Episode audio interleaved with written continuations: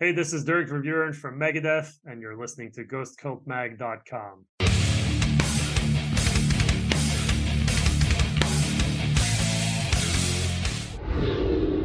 Welcome back to the Ghost Cult Magazine podcast. I'm your host, OJ. In today's episode, we sit down with old school rock and roll singer songwriter Adam Masterson, all about his new album, Time Bomb, which is out now. Ghost Cult Magazine welcomes in singer songwriter Adam Masterson. How are you doing today, Adam? I'm good, Keith. Thanks for having me. I'm so glad you're here. We are chatting on the eve of the release of your brand new album, Time Bomb. I have spent some time listening to the record. I'm super excited to chat with you about it. Just for our audience that may not be familiar with you, can you give us the, you know, one minute origin story of Adam and how how you got here? You've had quite a career already. Yeah, well, uh, I'm excited to put this record out. It started uh, started recording it in London. I was over there, over from New York, back in my hometown. Went to watch a show at the Lexington. A band called the International Swingers were playing. And friends of mine, and James Stevenson and Glen Matlock and Clem Burke on drums. And I was just at the bar and I met this guy who said he had a studio not far from where I grew up. And I knew it, I knew the area well and uh, he said he was doing some shows, and I thought we might have, a, a you know, some mutual interests in common. And uh, sure enough, I went down there. Maybe we were thinking of writing some songs, and um, it turned out he listened to some of my my stuff and thought we should record it. So the initial session started there, um, and then. Uh, that record was I was hoping to put the 12 tracks we did out as an album, but one thing or another that didn't happen, and it just became an EP that was put out right at the time of the pandemic, uh, March 2020. And uh, I, at that time, I just met another friend, Craig Dreyer, in Brooklyn, and I thought we'd need more tracks for the record with the EP coming out. So I recorded with Craig, and we got some great players on that session too. So now I had stuff going on in London and in New York, and the sessions are sounding really strong. Um, and I cut four or five more tracks, but two of them are on the record, Wild Wolves and Bring Back the Freaks. And then during the pandemic and after the pandemic, I needed a title for the for the for all these songs and the album. The title came into my head, Time Bomb, and then I wrote the song and did that remotely with various players and arrangers. And uh, I'm excited to finally get the work out tomorrow. Nice work. I was going to say the album is wonderfully cohesive and does not sound at all like it was, you know, recorded, you know, in pieces or, you know, in parts or compartmentalized. Uh, you know, certainly to say the quality of the writing and the performers are obviously there, but the album sound is very tight and and you wouldn't if I didn't know that fact about the album, I wouldn't have guessed it. Yeah, thank you. Well, I, I, I think my voice pulls it together, and that's the main focal part of it. And then just the mood, the songs, the way I write, it it seems to sort of uh, comes from a certain place inside of me. You know, I mean, chronologically, the world's having its effect on me, but it's um, I don't know, it's quite mood orientated, emotional music. I guess that's at the core of where I'm coming from. So I'm able to sort of direct that and put that into the different sessions, you know, and it's it's going to have a, the same sort of themes, um, you know, and uh, I I was lucky with the people that I got to to uh, work with on this for sure. Um, they were very very you know telep- telepathic in getting into what I was about and uh, and reading into what I was looking for, you know. Of course, I think it's really interesting. Most artists, you know, who've had a bit of a career already, you know, it's hard for them to allow other people to come in and muck with the process and co-write, truly co-write a song and collaborate. I think I find it, I look around and I, I listen to a lot, quite a lot of records and I, I don't, I don't see that often. The the willingness to let other people come in and take your babies or create something with you. So uh, obviously, one, it's good to have some some friends come in and you know some some very well known friends come in and help but also to come in and share your process i find that super fascinating yeah well um we i did some some of the songs are co-writes Take a Little Love, James Stevenson. Chains was one I did with an old friend of mine, George Vjestica, who's actually playing in the Nick Cave and the Bad Seeds now on guitar. And then Leaves Against the Sky was like a jam that started with James when we first met and we, we didn't know what we were sort of uh, what we were going to do, but we thought we'd write together. And we just we just jammed like this two chord piece of music, very simple.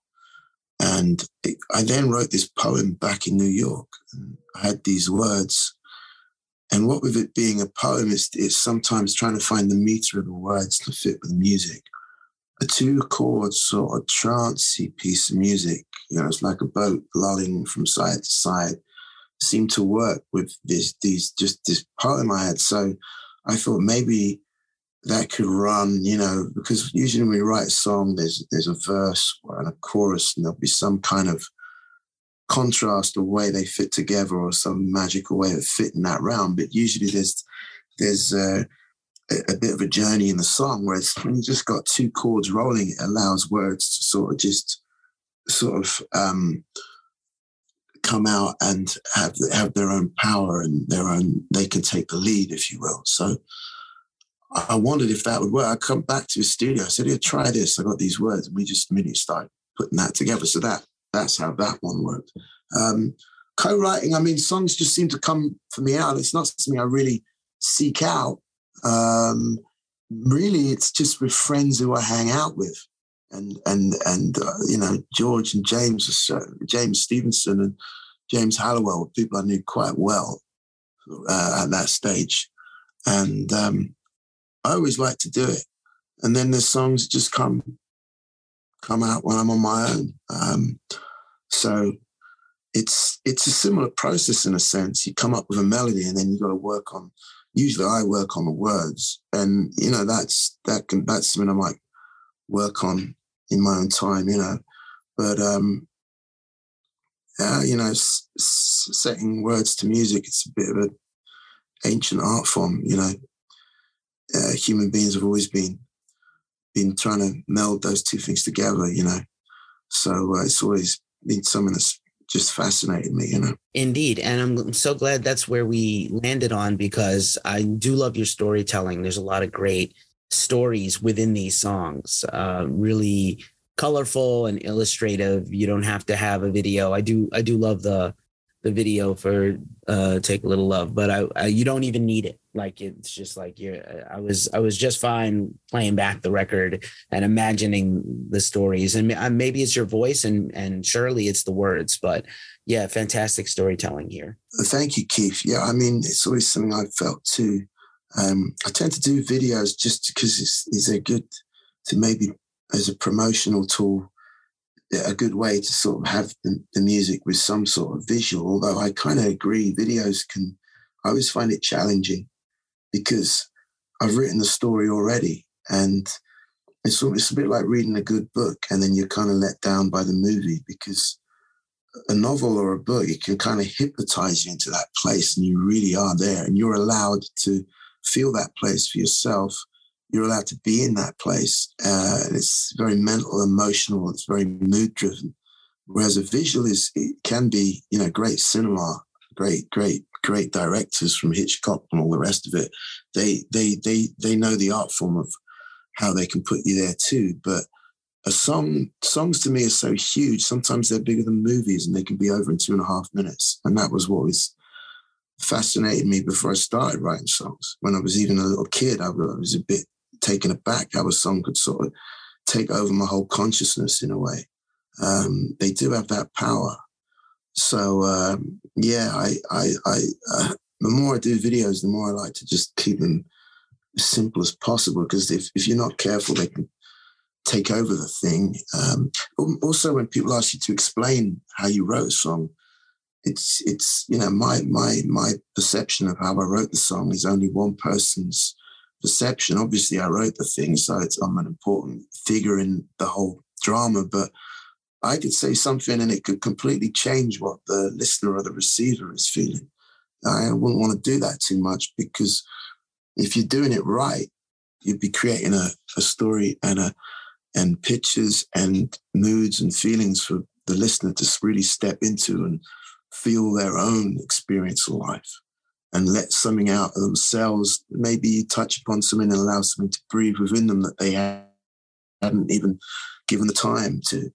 Um, and music's a great way to sort of, you know, take us out of the stresses of life and let sides of ourselves, like I say, breathe that we haven't been paying much attention to. So um, I always think that the song is, gets completed by the listener, you know.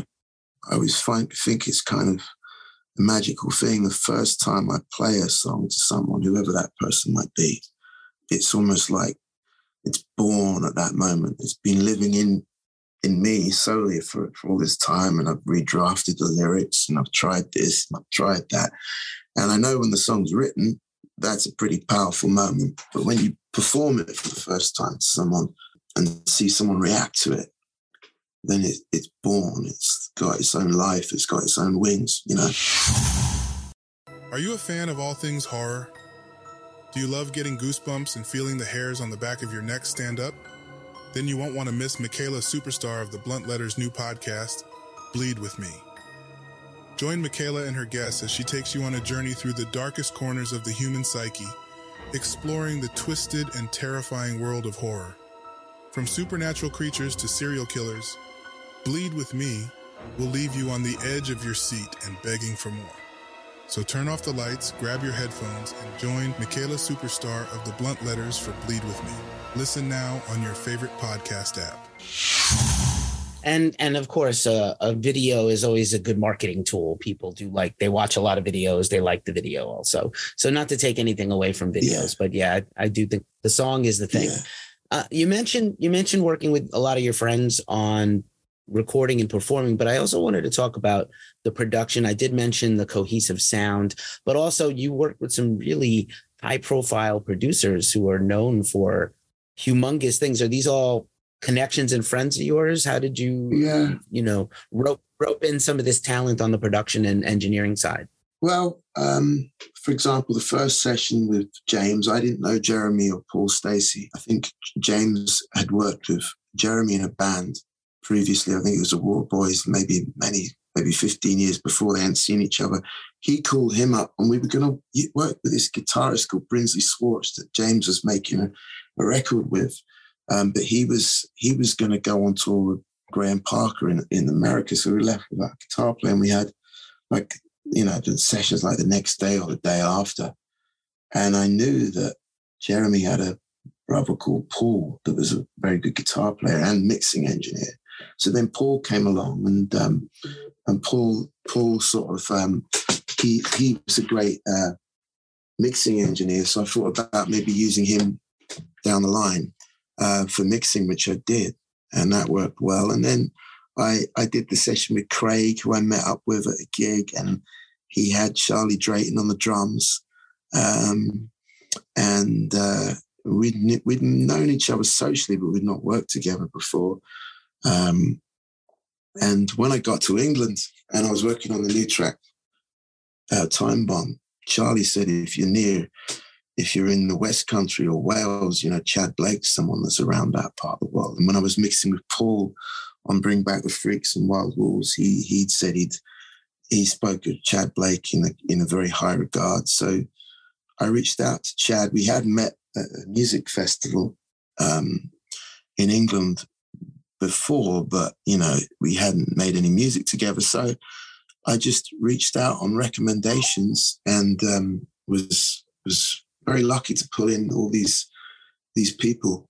They certainly added a real quality to it. That's for definite. Nice. Probably something uh, lending itself to being a little bit of a vagabond artist, where you travel here and there. I'm sure it was hard during the the worst of the worst times a couple of years ago. If you were stationed in one place. And like you said, you dropped an EP right when everything went to hell, which is a shame. Yeah. But I'm glad that this re- I'm glad that these songs are going to get heard and this album is out.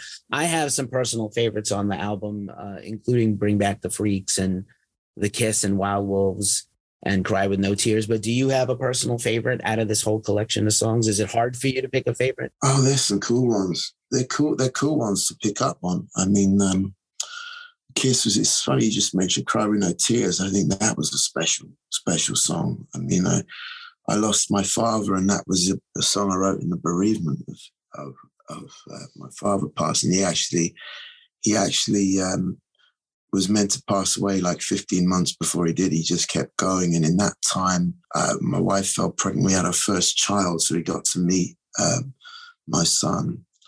Um, and then eight days after my son was born, he passed away. So it was in, a, the month of May, and uh, it, it, the son was born the second of May, and that passed around the 11th of May. And by about the 30th of May, I had this lyric of this song called Cry No Tears. It was just taken from things that were said, you know, like um, I said to my mum, How you doing a week after that? Bunch what Adam, I'm crying with no tears. And I thought, oh, that would be that could I could use that in a song. And that it just came together. When we recorded it a little while later, I saw it as sort of a ballad or something like that. But when the musicians got hold of it, they turned it into this real triumph, triumphant song, which had a real power to. Obviously, I didn't tell them what the song was about. I remember Glen Matlock played bass. He was sort of like, "This sounds like Phil Spector or, or Ronette, or, you know, Ronette's thing," and he was wanting to give it that sort of feel. And Jeremy was saying, "It sounds like the Tom Petty and the Heartbreakers thing." And the next thing, they're banging away on it Paul Stacey got on a 12 string and they're turning it into this anthem-esque sort of thing that I hadn't bargained on, bargained on it becoming. Um, after the musicians left, I put some backing vocals on it. And uh, it was just me and James. And I sort of did layered some vocals, some high voices, falsetto voices. And he just seemed to mix the backing vocals pretty much in front of me like they are on a record, and it really took no effort. And once the voice, my voice backing vocals were on it, it really took this sort of uh, sort of gospely sort of feel to it at the end. I don't know how you describe it, but um, it just seemed to record itself, and it turned into something, like I say, quite triumphant. Because although it was, it's sad. Nothing sadder than losing a, someone you love, or a parent, or a dad. But the fact that he got to hang on, um, meet meet my son even only for a short time, some sort of the spirit and the, the triumph of that got imbued into the recording, which was which sort of struck a nerve for me. So that is that's something that I I I feel quite closely. And then songs like the Kiss was uh, it's great to have that out there and that had some that had some beautiful playing. Paul Stacey on the guitar was great actually that was something that we we did we did we recorded it in very almost a cappella with me singing with just James on a Hammond organ, me on guitar. So I had some timing issues. So Jeremy didn't play on that, and actually I took it over to America and had Omar Hakim. I went to his place in New Jersey, at his house. He kindly put some drums down on it once I'd tempo mapped it a little more. And obviously, he's a one of the most fabulous drummers in the world, you know. So to have Omar on it was a real special, special thing. Um, and uh, yeah, so they're, they're two songs that it was, they were, I really enjoyed the recording process in for sure. Favorites of mine too. Nice. As we wind this down, I want to give you back your day, but I always like to end these interviews with a wild card question for me. And for me, what I wanted to ask you is you've been in the business a long time, making music for many years. If you could give advice to someone starting out who wants to be an artist, what advice, what's the one crucial piece of advice you could give them? Um, maybe trust your gut. It, it won't lie to you. I mean, if you're beginning, you've got a lot to learn and you got to measure your your expectations against that. You you might be, you know, really fabulously talented and be a complete protege and uh, have a precocious talent. But nevertheless, you know, uh, there'll be choices to be made and there'll be people that will want to help you and would have the best intentions in the world, lots of enthusiasm, and will want to guide your career. And sometimes you might get lucky and meet absolutely the right person right at the beginning. Sometimes it might not fall that way, but that's no that's no um, sort of indication of your talent you know it, it, it, you might have a, another route round you might be uh, you might have huge talent and it's for some reason it, the moments aren't just availing themselves for you but i'd say i'd go back to what i said at the beginning in those moments you know you can trust your gut. And uh, something I've learned along the way. And when it comes to making decisions, you might have some difficult decisions to make, like everyone does in their lives. And if you if your gut tells you, you know, you have a, hunch, you'll always learn later on down the line why why you felt that way, even if it doesn't kind of reveal itself at first. It will do down the line, and if you look back, you were always kind of on the money when you you trusted your, your gut and your deepest instinct on things. Um, so that would that would be my advice. You know. Awesome. Adam Masterson, thank you so much for hanging out with Ghost Cult today. Best of luck on your new album, Time Bomb. I'm super excited for people to hear it as well. And I hope to see you out there on the road, my friend. Thank you, Keith. I really appreciate it. You take care. Thank you. This has been another episode of the Ghost Cult Magazine podcast. Check us out at ghostcultmag.com and follow our socials at Ghost Cult Mag. Until the next time, peace.